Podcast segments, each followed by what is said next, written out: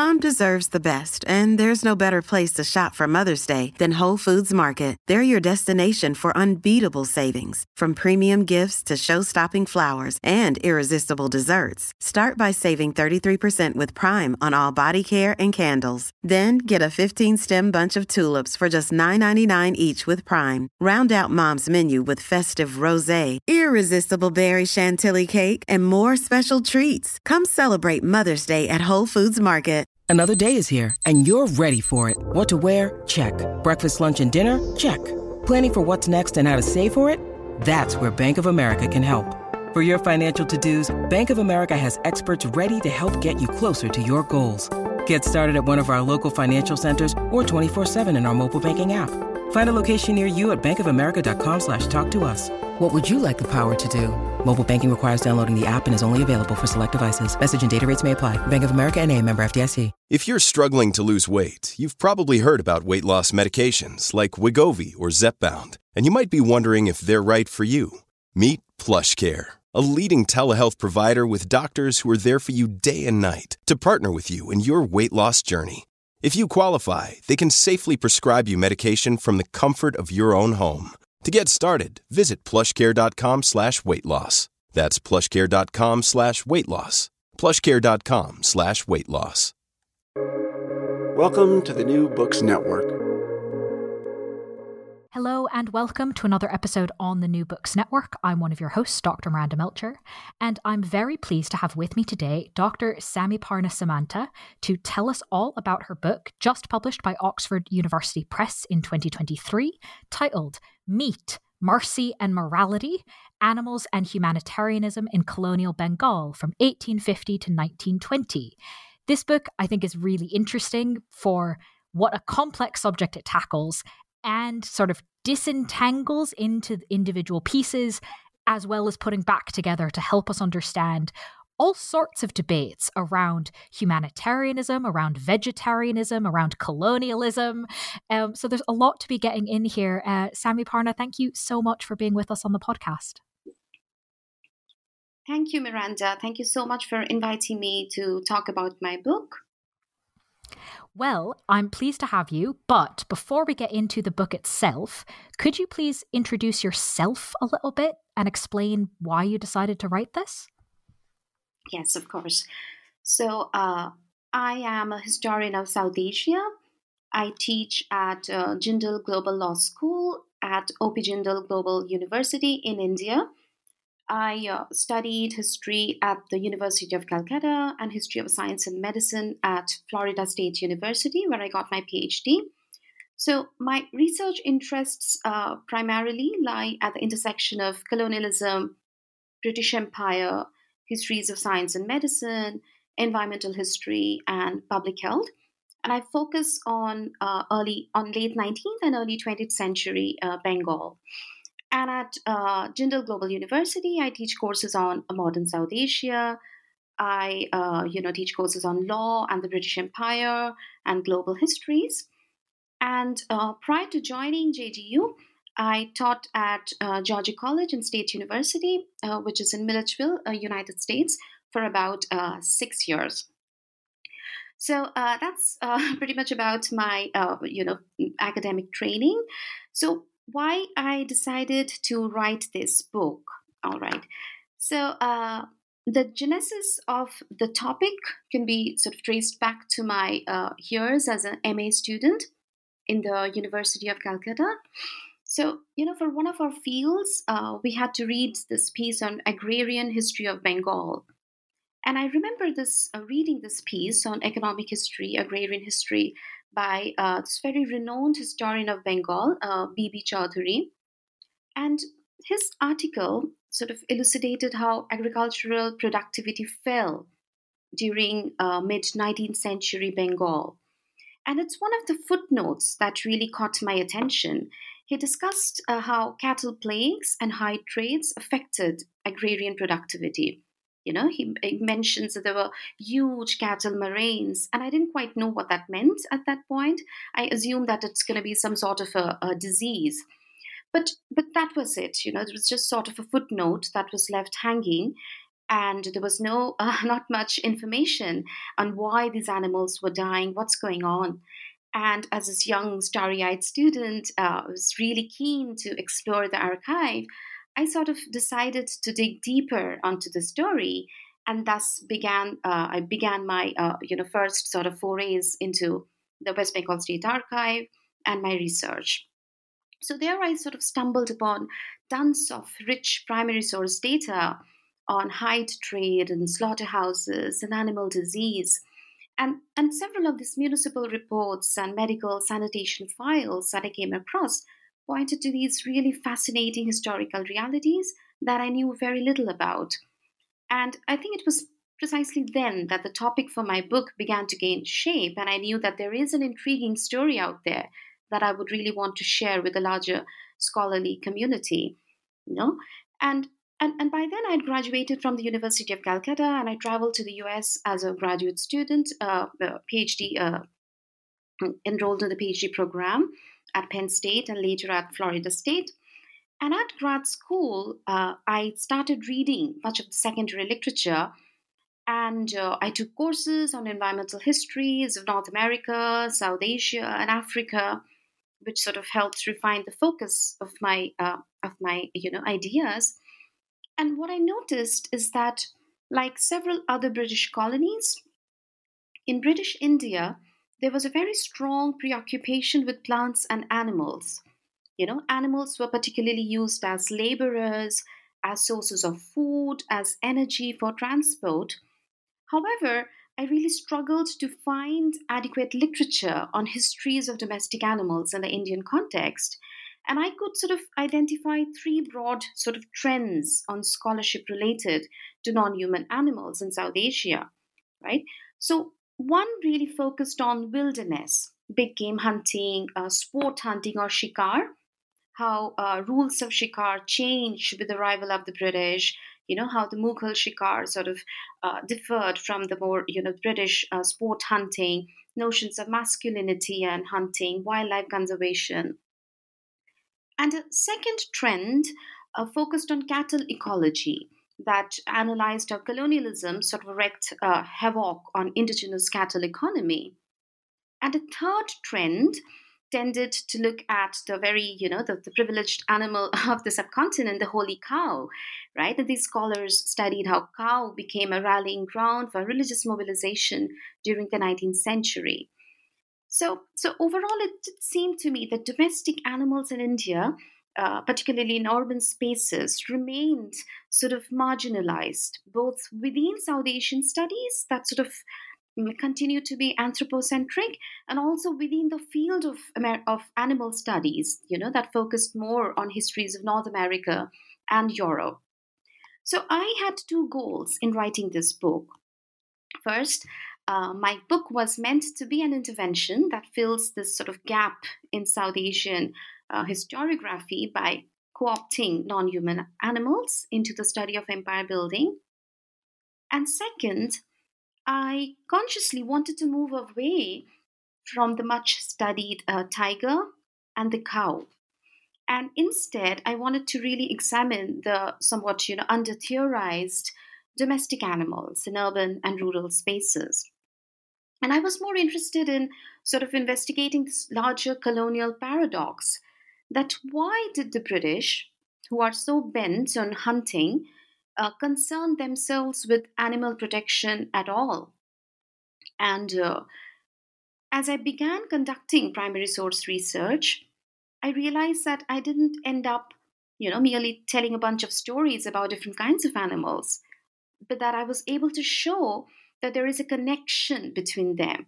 You know, that that why at all are the British responsive towards animals? What kind of animals are they protecting?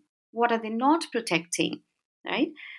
Uh, for instance, uh, uh, Colesworthy Grant, who was the founder of the Calcutta Society for Prevention of Cruelty to Animals, the CSPCA, was deeply moved by the death of his Persian cat, pet cat, and he, uh, you know, his mourning and dedicating odes to the memory of his cat. And uh, but is the CSPCA really protecting stray cats and dogs in the streets of Calcutta? No. So I noticed that there was a you know implicit logic behind uh, the including and excluding the certain animals that they wanted to protect. That the animals that made their way into my uh, English language colonial archive was largely uh, meat producing cattle and draft animals. So, uh, so yeah, I think uh, the book sort of seeks to bridge that gap, you know, between the fields of South Asian studies and the somewhat lesser addressed historical trajectories of domestic animals. And uh, in, in writing such a narrative, a book, I tried to demonstrate that uh, histories of humans and animals are actually very deeply intertwined. So, yeah. What a brilliant introduction to the book. Um, thank you so much for that. I think it gives us just a great foundation to discuss the book further. Um, you've already mentioned a few things. I'm like, oh, yes, let's get into that in more detail.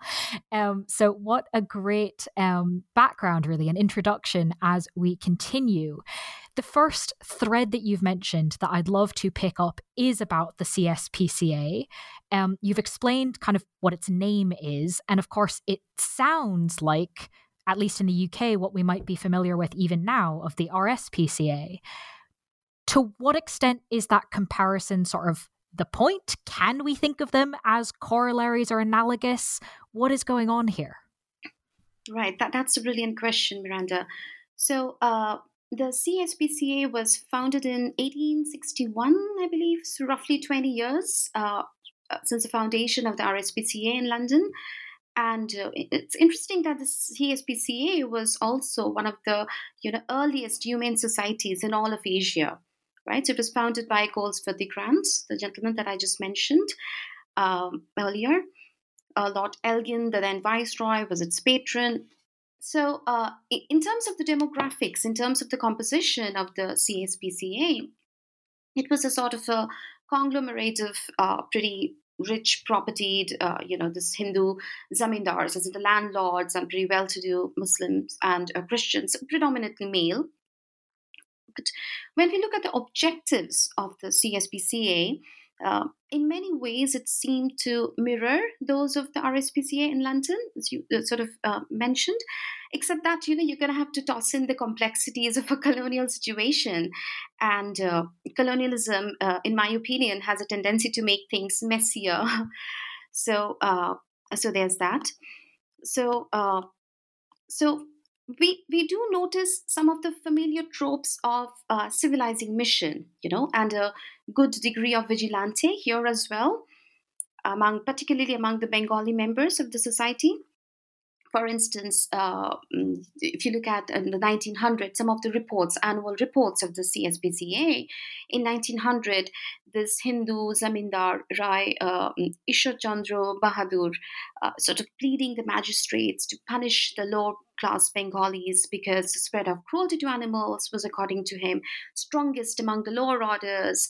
That, and I'm quoting him, whom education influences had failed to reach, who can only be um, deterred by pains and penalties of law. So, so the element of class bias was sort of evident and sort of similar to what we see in the RSPCA, and there have been studies on the RSPCA as well, right? Janet Davis writes about it extensively. So, uh, what I found particularly interesting is how both the English and the Bengali members of the CSPCA, or if not English, let's say European, European and the Bengali members of the CSPCA were sort of preoccupied with an attempt to understand the origins of cruelty in the human psyche, you know, and in human society as a whole, and finding, you know, trying to find measures to eradicate it. And in searching for these answers, we notice uh, the competing claims to locate kindness as an innate virtue within their own individual morals and ethos. So, on one hand, while the CSPCA sort of aligned itself with the larger forces of you know, moral and social reforms in England during the period, right, drawing largely from the RSPCA, having strong missionary impulse, influenced by the vegetarian movement in England. So there's that going on. And on the other hand, there was also a tendency to situate the CSPCA as a uniquely Indian body, you know and it's this tension that i find quite intriguing and it sort of runs throughout the bengali mental world in their engagement with animal protectionism so so what's going on here is that the bengali members sort of lauded victorian and christian kindness towards animals and on the other hand, they attempted to trace the roots of humanity towards animals. And I'm actually quoting some of the members here. In the ancient Hindu texts like the Rig Veda, the Samavedas, you know, the Upanishads, uh, Pyarichand Mitra, for instance, who was a prolific Bengali writer, a journalist, and a librarian, glorified kindness as a, as a Vedic monopoly. And he proudly declared, and I'm quoting him again, that uh, if in any country such a society can meet with success, it is in India, right? So, so these elite Bengali members, uh, sort of in their advocacy of a Victorian kindness to animals and a very Vedic Aryan humanism, often found themselves in this sort of interesting uh, dilemmas, you know, and sort of tensions about uh, how to uh, how to maybe reconcile indigenous traditions with those of uh, metropolitan ideas coming from England, coming from the RSPCA in this case. So, so yeah. No, thank you for that. Um, I think it's it was very striking to read the acronym in the book and go, hang on a second, that sounds familiar. Um, what's going on here? So it worked, I think, really well as a starting point into a number of these debates. Um, in a lot of ways, kind of across multiple different sub areas this bigger question you've raised of reconciling um, between what's happening with British colonialism and existing traditions and ways of understanding. And you talk about this um, a bit further in the book around ideas of, of medicine and kind of what counts as medicine and what does veterinarianism mean. Can you take us to this part of the book and help us understand how the story of cattle plague and what veterinarians should and should not do about it exposes reconciliations around medicine in this area? Yes, absolutely. All right. So, uh, so I, I talk about the, uh, you know, let me just talk about the Calcutta epizootic of 1864, as it came to be known as, and, uh, you know, the subsequent cattle plague uh, outbreak in uh, different parts of Bengal and sort of, uh, you know, sort of tied to uh, indigenous responses to colonial interventions. All right. So, so so this massive cattle plague was a major sort of dent in the agrarian economy of Bengal. There was absolute panic, severe panic in the colonial camp, owing to this monstrous, uh, you know, mortality and the resultant commercial losses. Uh, and cases of cattle plague first came to British attention from from 1850s onward. I think 1852, 53 onward. All right, and and and the and the last decade of 19th century uh, pretty much saw frantic colonial attempts to produce systematic knowledge about cattle diseases through surveys and reports and the ultimate need to create a network of veterinary boards and dispensaries and qualified surgeons who could substitute what they considered to be, you know, the village um, quacks with their professional uh, training. Now, there there are works. There are uh, there's a, a, a, scholarship that sort of examined the history of animal disease in India. So, what I do are primarily two things. I uh, study how the colonial project of first identifying the disease, then naming it, and eventually uh, diagnosing the disease was this powerful um, sort of hegemonic exercise, you know, that sort of subverted indigenous knowledge systems because the native farmers had their own ways of understanding and dealing with the disease right? There were local names that circulated in the villages. They would call it uh, they would call it Mata all of which are dismissed by the officials, you know, anyway, as being you know, native mumbo jumbo. And what is so interesting is that you see how the politics of diagnosis became more about controlling human populations than animals. Because you see, quarantine was not really a novelty among local farmers. They would often, anyway, separate sick animals uh, from the rest of the herd and you do find such instructions in quite a few Bengali uh, agricultural manuals, you know. Uh, however, the British surgeons, uh, mistrust of native healing techniques is quite uh, telling because here you have um, Farrell, H. Farrell, who was a pretty well known uh, veterinary surgeon, and he would begin his assessment of cattle mortality by discussing the characters of indigenous communities of Bengal and Assam. And, and those are pretty revealing. You know, uh, the idea of the native indolence and apathy and superstition and, and thereby their resistance to uh, what they call the English methods of treatment right so so it is true though that there were quite a bit of resistance among the local farmers towards um, slaughter and culling uh, the Bengali middle class at this stage is pretty removed from the woes of the farmers or animals dying. They wake up much later when they began to miss out on their mutton curries and chicken curries, but they haven't sort of gotten into the debate as of now. But the failure of rinderpest to sort of, uh, and cattle plague, uh, to respond to most of these Western therapies really made it a very difficult disease to be sort of dealt with you know it not just challenged the superiority of uh, Western therapies and Western remedies. But uh, I mean, in terms of the politics of it, it also sort of emphasized the political vulnerability, right, of colonial rule. So, if we go back to your question about uh, you know reconciliation and the varied responses towards disease, uh, we notice multiple strands you know, there was yet another strand within uh, these um, indigenous response towards cattle disease, uh, a sort of collective paranoia among Bengalis about the crisis of cattle health. You know, that sort of feeds into a more, I would say, a nationalist lament about, uh, you know, sort of fall from grace with the arrival of the British. Here you see that the colonial state is the absolute enemy you know and you see many of these men like for instance jyotindra mohan uh, tagore who was secretary to the british indian association and landowners association mm, attacking colonial land revenue policies and you know and, and, and sort of that sort of reinforced the vulnerability of, of bengal's livestock economy right? So what you see is that till the mid 19th century these uh, ideas, uh, veterinary thinking among the Bengali landowning classes sort of structured more around the health of the livestock economy rather than that of diseases, you know, of organs and tissues. But as we move more towards the end of the 20th century, something new happens. And I find this quite interesting, fascinating, is that while the sentiment of compassion towards animals was not a novelty in India, right? There have been goshalas and uh, you know these uh, cow sheds and animal sheds throughout you know the history of India.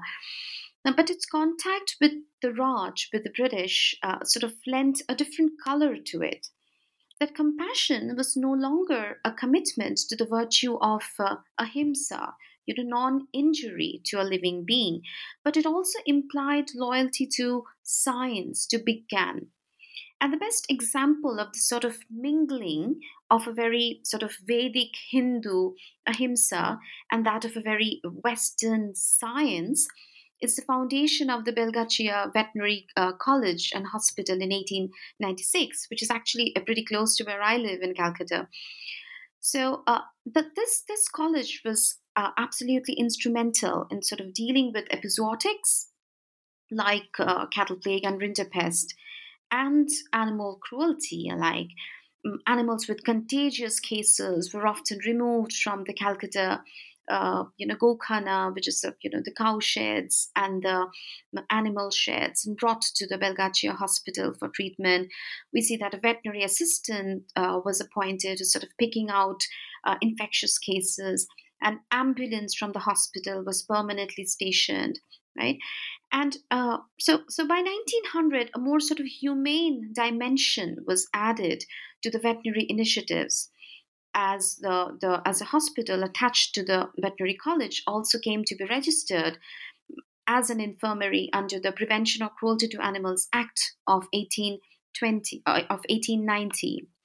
So I would say that there was a sort of varied indigenous responses, you know, and uh, the, again to go back to your question about reconciliation and the sort of in betweenness, uh, you know, that sort of appropriating a bit of Western science and on the other hand, you know, bringing in a bit of the Vedic ahimsa, and you see that sort of hybridization throughout the story.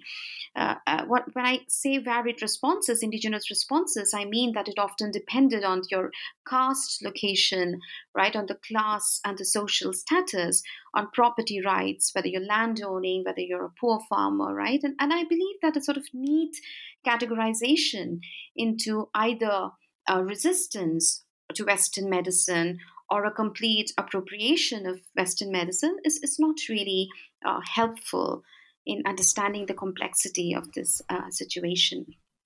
Mm.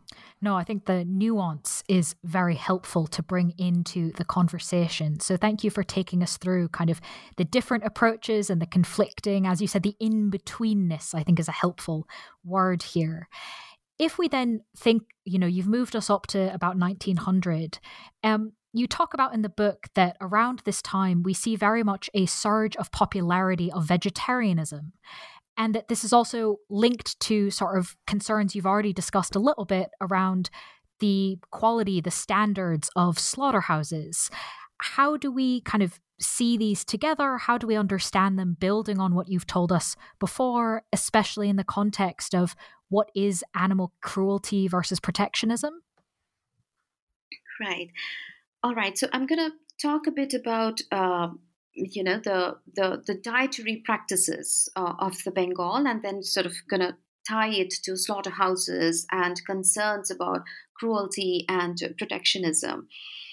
All right, so so if we take a look at uh, the dietary practices of the Bengalis from the late 19th um, to the early 20th centuries, we notice that it's a very sort of uh, how to put it, sort of a, a meandering, let's say meandering a trajectory you know that with uh, rapid urbanization with emergence of western notions of health and hygiene and science that i just discussed uh, you know we see this sort of uneasy tensions about what constituted proper diet right uh, mm, and uh, the Bengali Hindu middle class began to ceaselessly debate the desirability or the undesirability of meat eating and uh, out a certain call for vegetarianism. So let me start with uh, the 1900s, and then I'm gonna, uh, you know, sort of move on to, uh, you know, the early 20th uh, uh, century, so that it's sort of easier for us to grasp the transition from, uh, you know, meat-based diet towards vegetarianism, right, in terms of a historical um, chronology.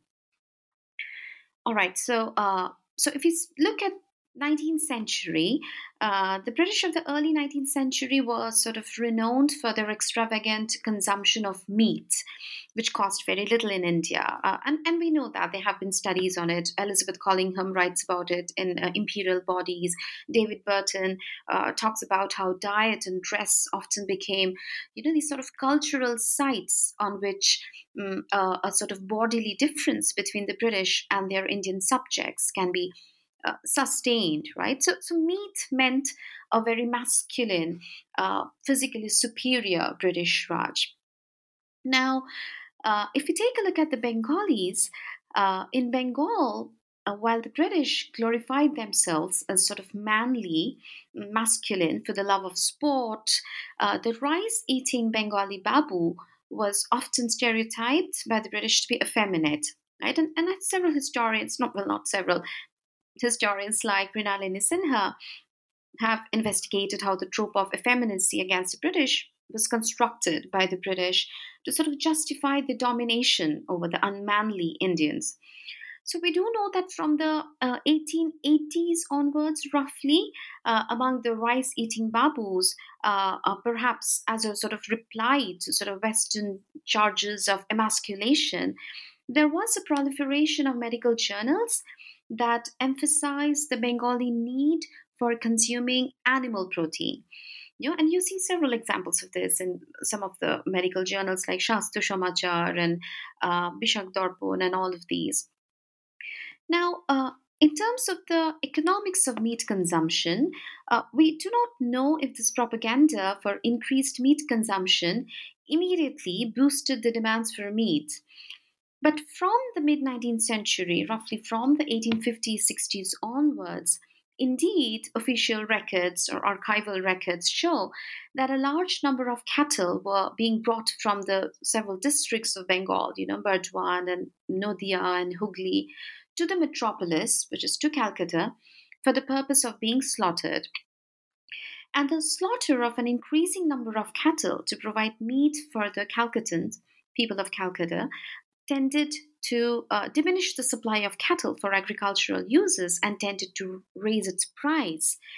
And uh, so the cattle traders of uh, the certain market in Calcutta complained the cattle have become rare, the butchers are buying up all the cattle of the country, right? And this increasing demand for meat meant that um, your, your, question, which is uh, meant that this innumerable unlicensed slaughterhouses came up in different parts of Calcutta. You know, and this is when slaughterhouses came to attract a huge amount of attention from among the government, the local residents, the CSPCA, and the Bengali literati. Right. So, so what's exactly? What did the Bengali uh, which is the middle class, have to say about slaughterhouses? So, in order to understand that, we need to quickly go back to that emphasis on meat eating that I earlier talked about. That if in the uh, you know in the mid 19th century the, the bengali middle class or the bhadralok discourse on meat eating stemmed from a desire to sort of counter charges of emasculation this discourse had shifted by the beginning of the next century. As we move more towards the 20th century we notice the strong sort of push towards vegetarianism instead of a meat diet now, uh, th- now, a compelling force in favor of vegetarianism in India has always been uh, the ethical and the religious one, right? I mean, the concept of ahimsa, non-violence that I just discussed earlier, ha- has a long history in the country. Uh, upper caste Hindus and the Vaishnavas and Jains uh, do not eat meats. And so, such perceptions, uh, Buddhist, Vaishnav, Hindu, Jain, have a long history in the country, and so the propaganda for privileging vegetarianism should not really surprise us.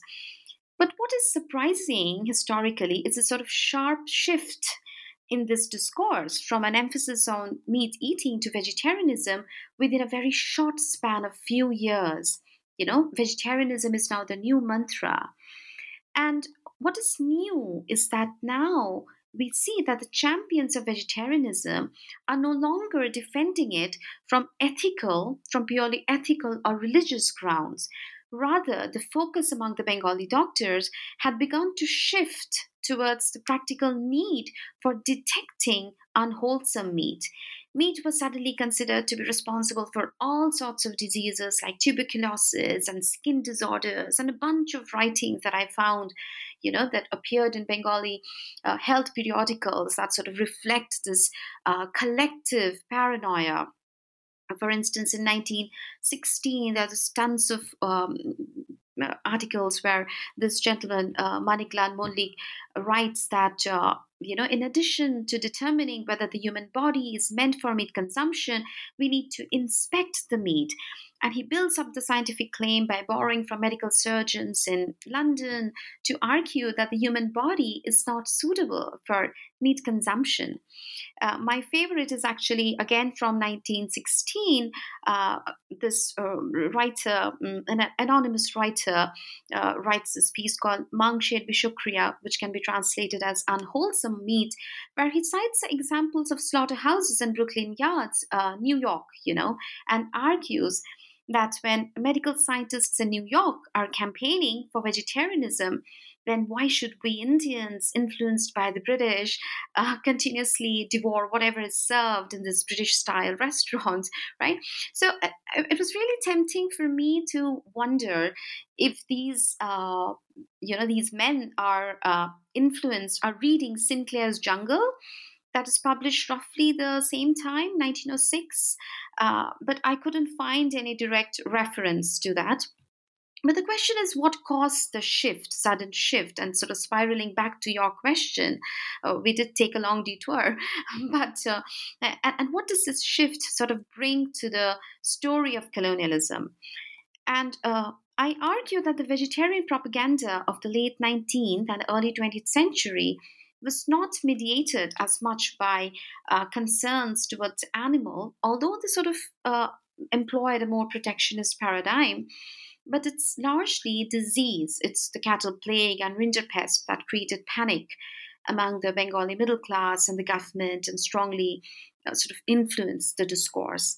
And uh, although I couldn't find direct quantitative evidence as to how much diseased meat is being sold, but obviously there are reasons for us to believe that the sick animals uh, regularly sort of uh, you know entered the market for the simple reason that it's more profitable to sell for the farmers to sell the cattle uh, than sort of seek any uh, you know any medical veterinary attention and and veterinary science is also pretty unreformed in the you know in the 19th century.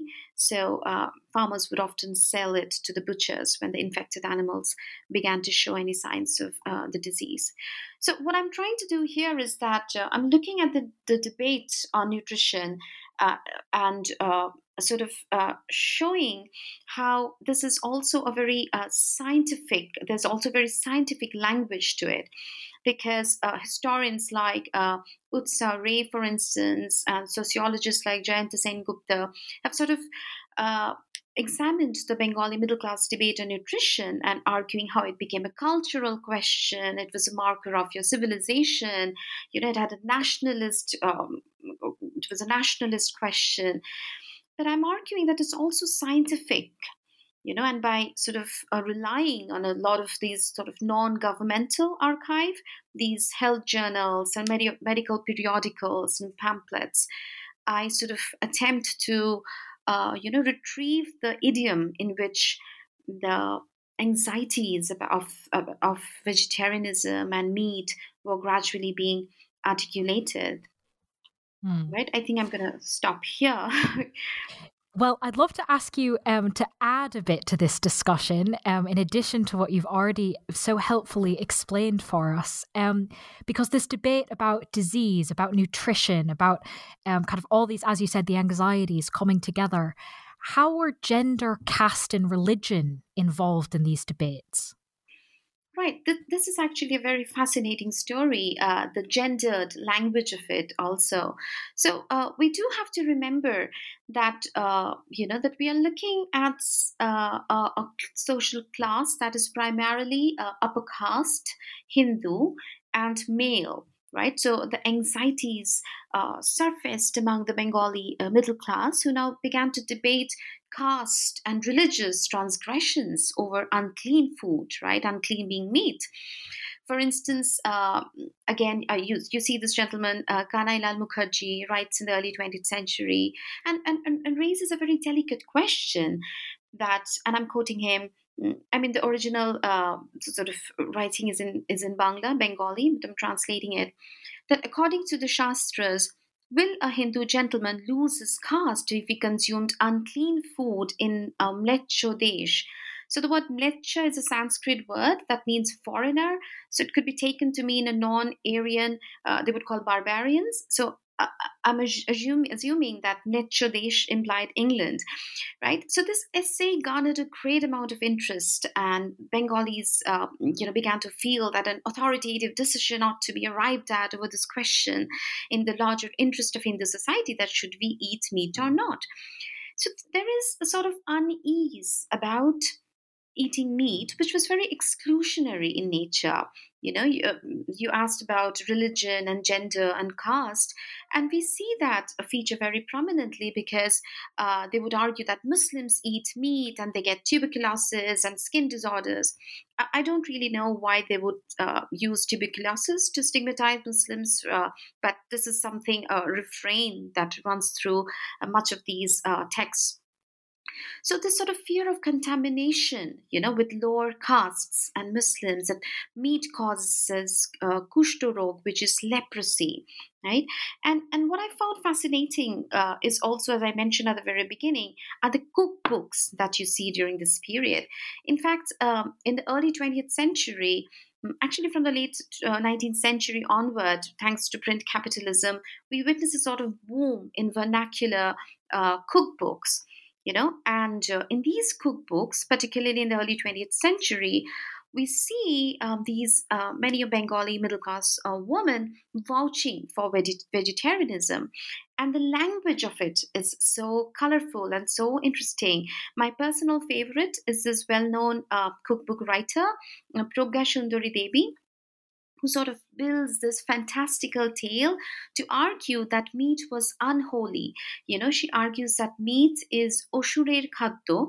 Oshur means demon and Khaddo is food. So meat is the food of the demon, right? So in this interesting, uh, colorful, gendered language of vegetarianism, we see references to myth, we see references to folklore and epics, right? So if, if meat was a demon's diet, uh, Pragya also sort of valorized the ancient uh, sages for their faith in herbs and vegetables.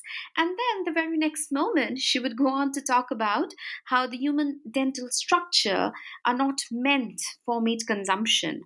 You know, so there's this sort of interesting, very beautiful sort of blending of science with myth and legends in their in their mental worlds that I feel uh, made the Bengalis such a sort of curious, uh, you know, hybrid uh, creature in many ways.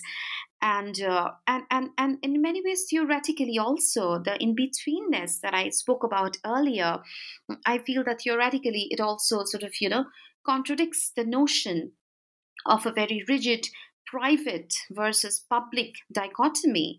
You know, the privates being the world of women and home and tradition, and public being the world of men and politics and statecraft and science. Because you see that through these cookbooks, in their understanding of diet and disease, uh, these women often crossed the boundaries of home so seamlessly by sort of taking refuge in science and myth and folklores. Some fascinating combinations indeed. Um, thank you for adding that into our discussion so far.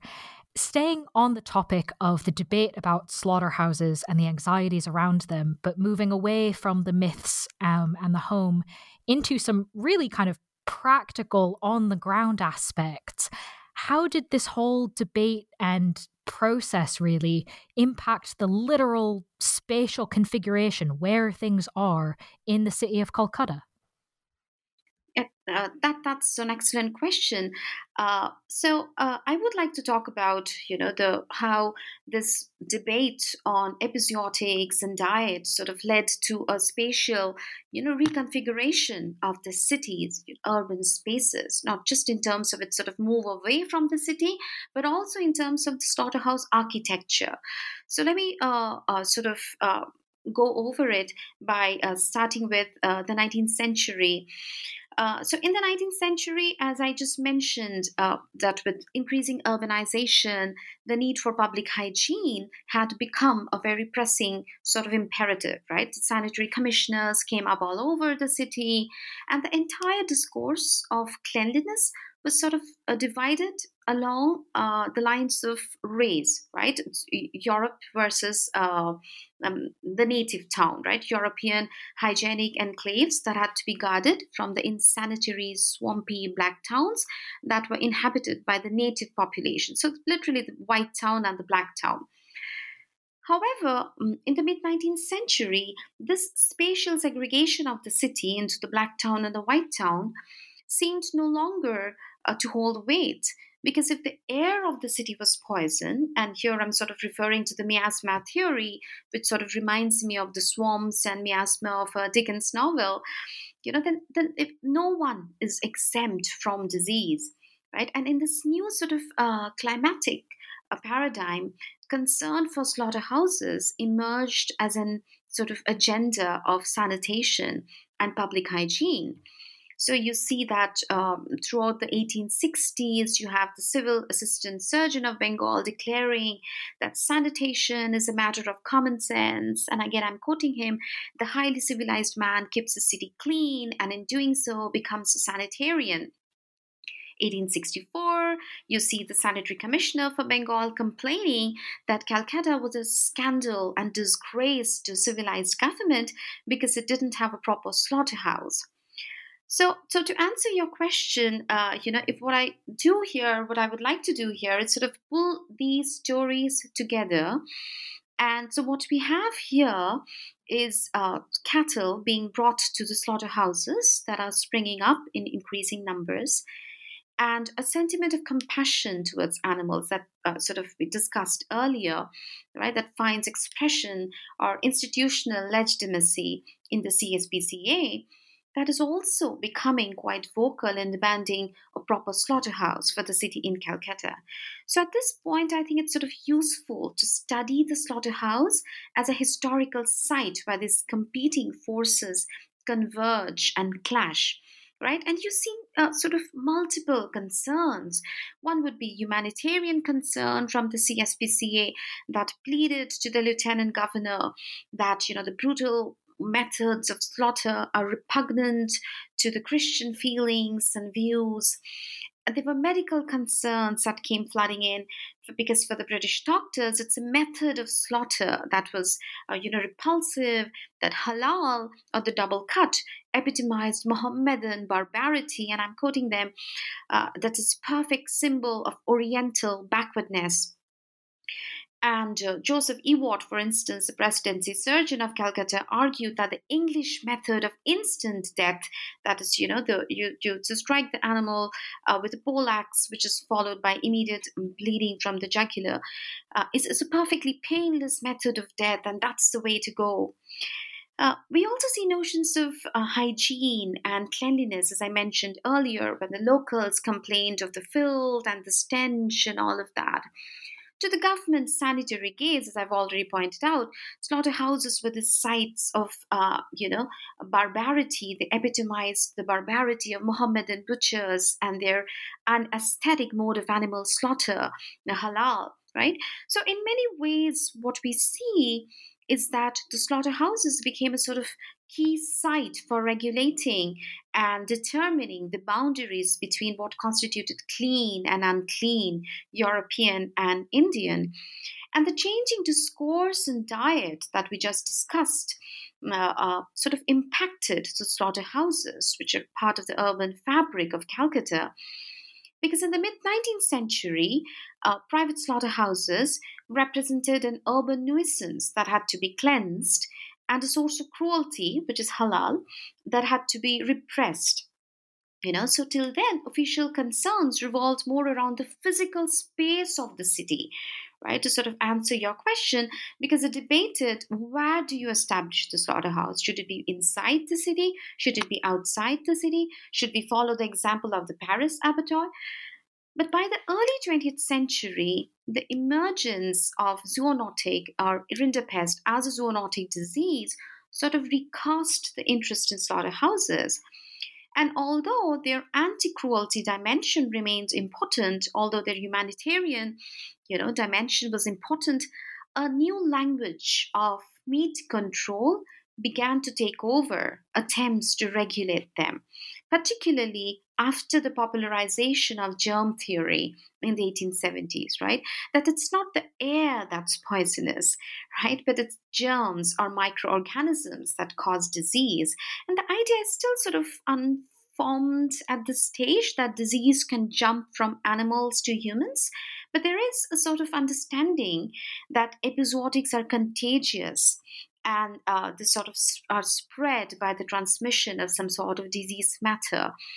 So the focus is now more on slaughterhouse architecture, you know, constructing walls. How do you conduct uh, inspection of meat? Right? And to look at the ground reality uh, as you asked so by the early by, by the early 20th century in fact if you go back to that larger story of what's happening on ground we see that examination of meat had indeed become a regular feature of local uh, public health work you know? Uh, sanitary inspectors were appointed a veterinary inspector was appointed from 1906 i believe right? I mean meat ex- inspection is still pretty chaotic uh, because the middle class also have very little political power or representations at this stage uh, but nonetheless there are sort of attempts to reform uh, meat trade and meat inspection and by 1920, a civil veterinary department is formed uh, when the story changes altogether, and which is where my story also ends. But we're not done talking about the book uh, because I have more I'd like to ask you about. Um, something we've not focused on, we've not discussed yet, but I'd really like us to because it forms a fascinating part of the book, is the Carter strike in, I believe, 1862. Can you walk us through what some of the many significances are of this event? Yes, of course. So uh, the Carter strike in uh, 19th and uh, let's let's start with the Carters. Actually, you know the Carters in the 19th and 20th century Calcutta were a pretty uh, sort of uh, sort of volatile group that often rebelled against colonial authorities. Uh, and you know occasionally they would sort of refuse to pay taxes on their bullock carts so i focus largely on the Carter strike of 1862. But even before 1862, there were the sort of mini strikes led by them in the city of Calcutta. For instance, in June, uh, I believe 1849, um, there was a tax levied on Calcutta's, uh, you know, ikka garis or the bullock carts, and the bullock cart drivers unanimously refused to drive their carts, right? And this was widely reported in Bengali newspapers like the Shangbad Bhaskar that sort of condoned the unprecedented solidarity of the carters, uh, which then contrasted with the factionalism within the Bengali middle class. So what I'm trying to say is that there's a sort of prehistory to sort of such acts of resistance by the Carters, right? And so if you fast forward then to 1860s, 1861, we see a few uh, legislations like the Prevention of Cruelty to Animals Act and Stage Carriages Act of 1861, you know, for licensing and regulating stage carriages. So these acts made it a punishable offense to cruelly beat, ill treat, torture, abuse any animals, and particularly draft animals is what we're looking at. So, uh, the laws invested magistrates with the power of punishing those who were both directly and indirectly responsible for inflicting cruelty upon draft animals. All right. So the next few weeks since the passing of the, the Prevention of Cruelty to Animals Act was sort of devoted to, to sending warning signals throughout the city of Calcutta. You know, there are thousands of pamphlets distributed among the drivers and the owners of bullock carts and uh, carriage horses, and huge Bengali posters were put up in different parts of the city to attract the attention of the native community right? And, and and what's interesting what we have to keep in mind is that uh, you know the act was directed towards the carters and the drivers and not really the you know the merchants or the middlemen and the traders that ran uh, much of these businesses was right? So, uh, so one morning in July 1862, uh, mm, several carters, uh, bullock carts primarily, refused to ply their carts and the entire city of Calcutta came to an halt for almost four days. So I use the Carter strike to sort of uh, as a sort of flashpoint to sort of tease out the tensions inherent in a colonial society. Uh, I argue that it stands as historically significant because it reveals a sort of complex fault lines within the society you know that the human and the non-human subalterns the carters and the bullocks found their faith sort of intertwined in a very selective uh, protectionist uh, crusade. So, so there are two aspects of it, or uh, let's say it's sort of uh, uh, one would be the more sort of judicial and the cultural construal of animals, uh, and related to issues of control and submission in a, in, a, in, a, in a colonial context. And the other is a sort of reflection of class anxieties and race divides and tensions within a colonial uh, society. So, with the Carter strikes of 1862, the burdened animal, the overworked animal, sort of re enters official discourse you know? And it sort of triggered a new urgency to this entire discourse of animal protection. Officials now started debating how much cruelty constituted too much what exactly is overloading? How much torture was too much? You know how do you quantify torture? How do you quantify pain and suffering? And going back to jeremy bentham you know what draft animals should have sun protectors? Is it the horse is it the bullocks? Should we have fountains for the horses because it's more privileged? Or should we just let go of the bullocks right? So so should we replicate english laws or does the indian situation demand more stringent measures of control? So there's that going on. But uh, what I find also interesting is how, as I mentioned earlier, how the strikes sort of expose the fissures within a colonial society very neatly, you know. And I argue that while we notice a similar class bias in the animal protectionism in India as in England, However, uh, if we read closer, uh, you know, the literature published by the CSPCA, we notice a more complex and ambivalent reality than what the class thesis merely suggests. Uh, so, uh, you know, colonial anti cruelty laws conveniently persecute, persecuted the carters and the butchers and the pet dealers that depended on animals for livelihood, but they rarely lifted a finger towards the Bengali elites that fancied caging you know birds as as as uh, pets. All right?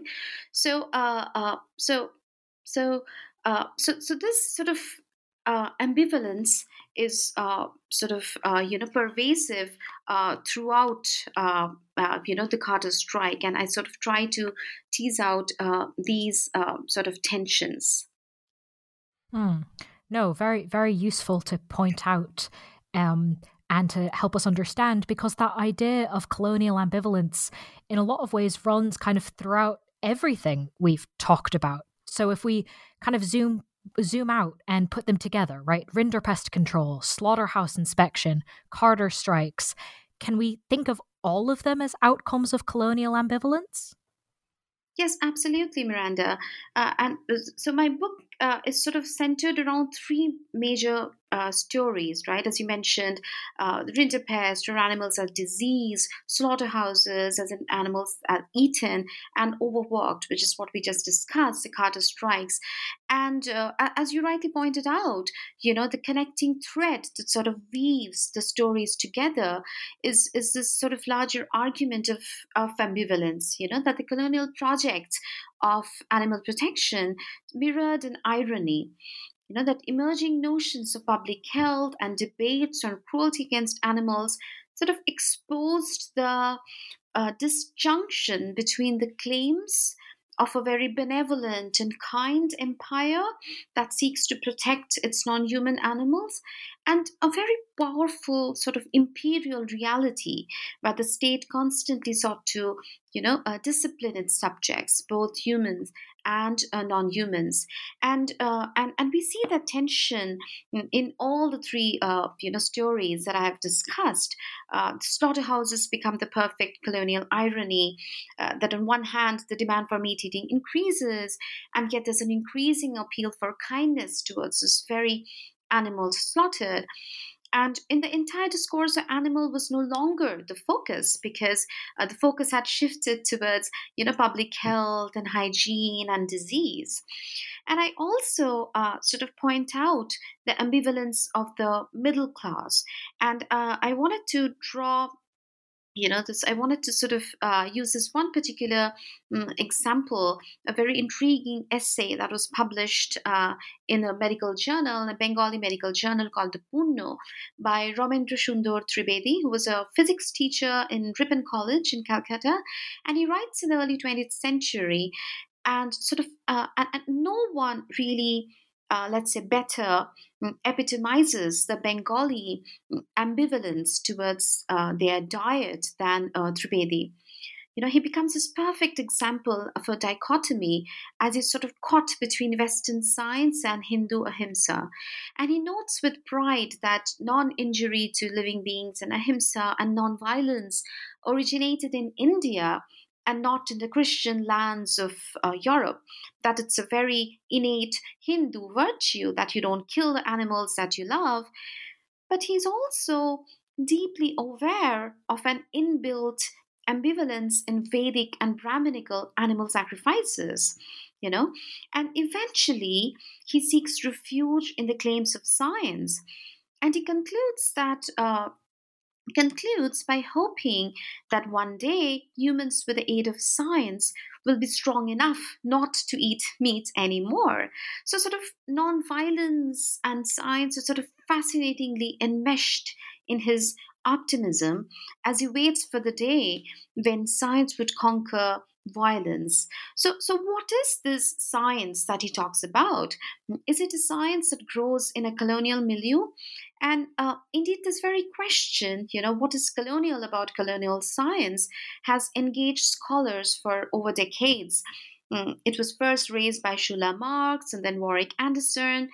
And so, my research and my book uh, sort of attests to the story of how the Bengali middle class often mediated the language of science in their understanding of meats and food adulteration. But again, the larger in betweenness and the ambivalence that I would like to point out in that their interaction with the West ranged from assimilation, experimentation to transformation they, they defended the knowledge systems like the Vedas and the Upanishads and did not believe that the tradition was unscientific or irrational. However, they did also strongly believe that there was nothing really wrong in learning from new knowledge, you know?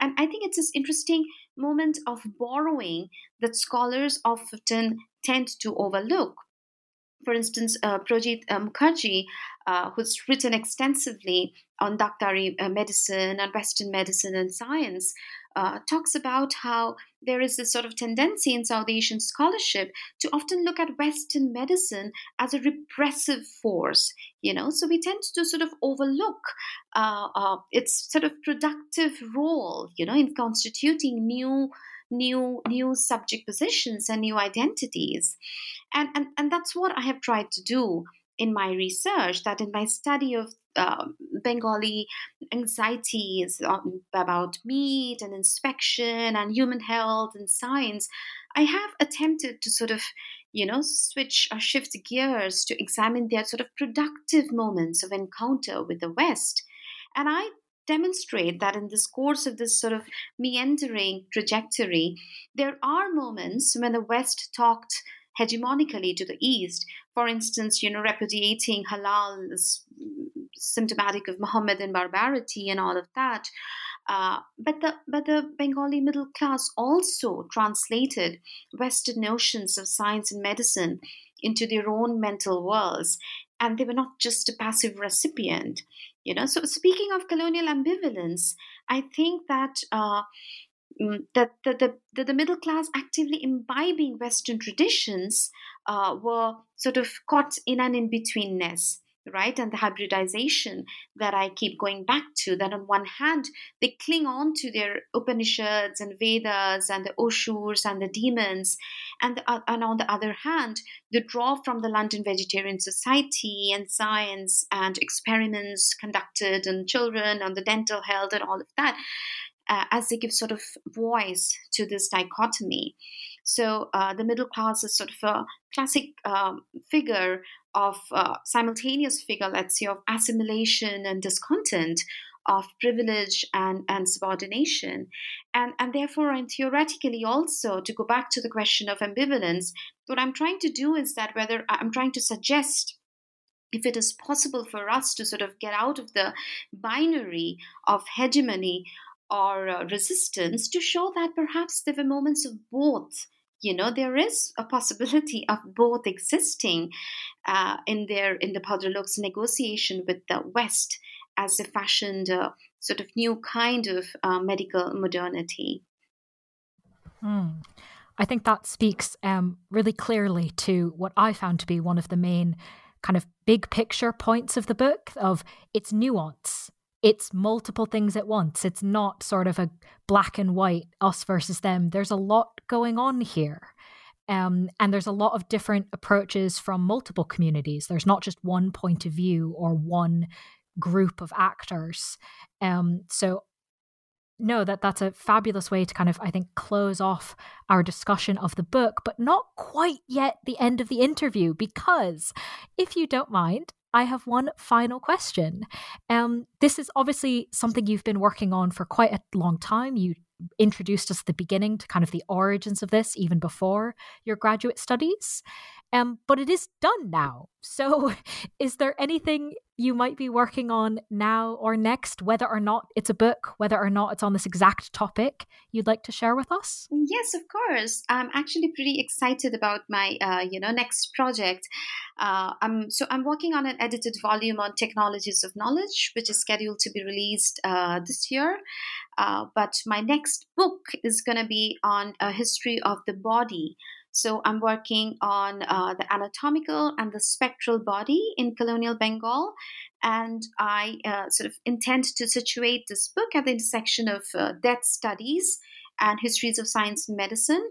So, primarily investigating the many lives of the dead in colonial Bengal, you know, buried and burnt and cremated, exhumed, dissected, haunted, you know, the deviant dead, the uncivilized body, the black body, to sort of analyze the larger historical processes through which the native corpse emerged as a cadaver in the British Empire. Because if you see, by the late 19th century, the dead had a, come to acquire a life of their own. You know, this newly emerging sanitary city of Calcutta demanded clean burial practices, decontaminated dispatch vans, and uh, standardized mortuary returns. But along with this sort of systematization of burial and burning practices, the outbreak of disease and the haunting paranoia of death in the 19th century rural countryside provided a suitable ground for breeding of innumerable ghost stories. So, so did the advent of colonial modernity banish the uncanny away from the cities? You know? So drawing on a vast range of sources uh, from the colonial archive of municipal reports and mortuary archaeology and medical textbooks to the to the more vernacular archive of bengali science novels and medical tracts and paintings I, i'm trying to examine how the urban and sort of scientific body or anatomical body and the rural sort of the more you know irrational uncanny body often coexisted in in colonial bengal.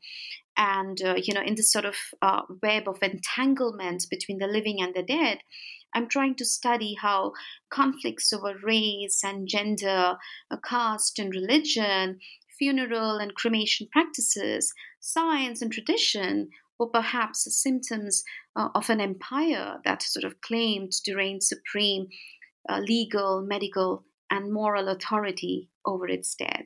So yeah, um, that's that's gonna be my yeah current. well, that's exciting. Thank you for giving us that little preview.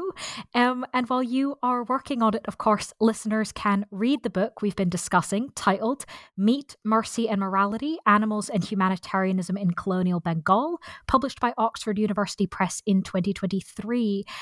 Samiparna, thank you so much for being with us on the podcast.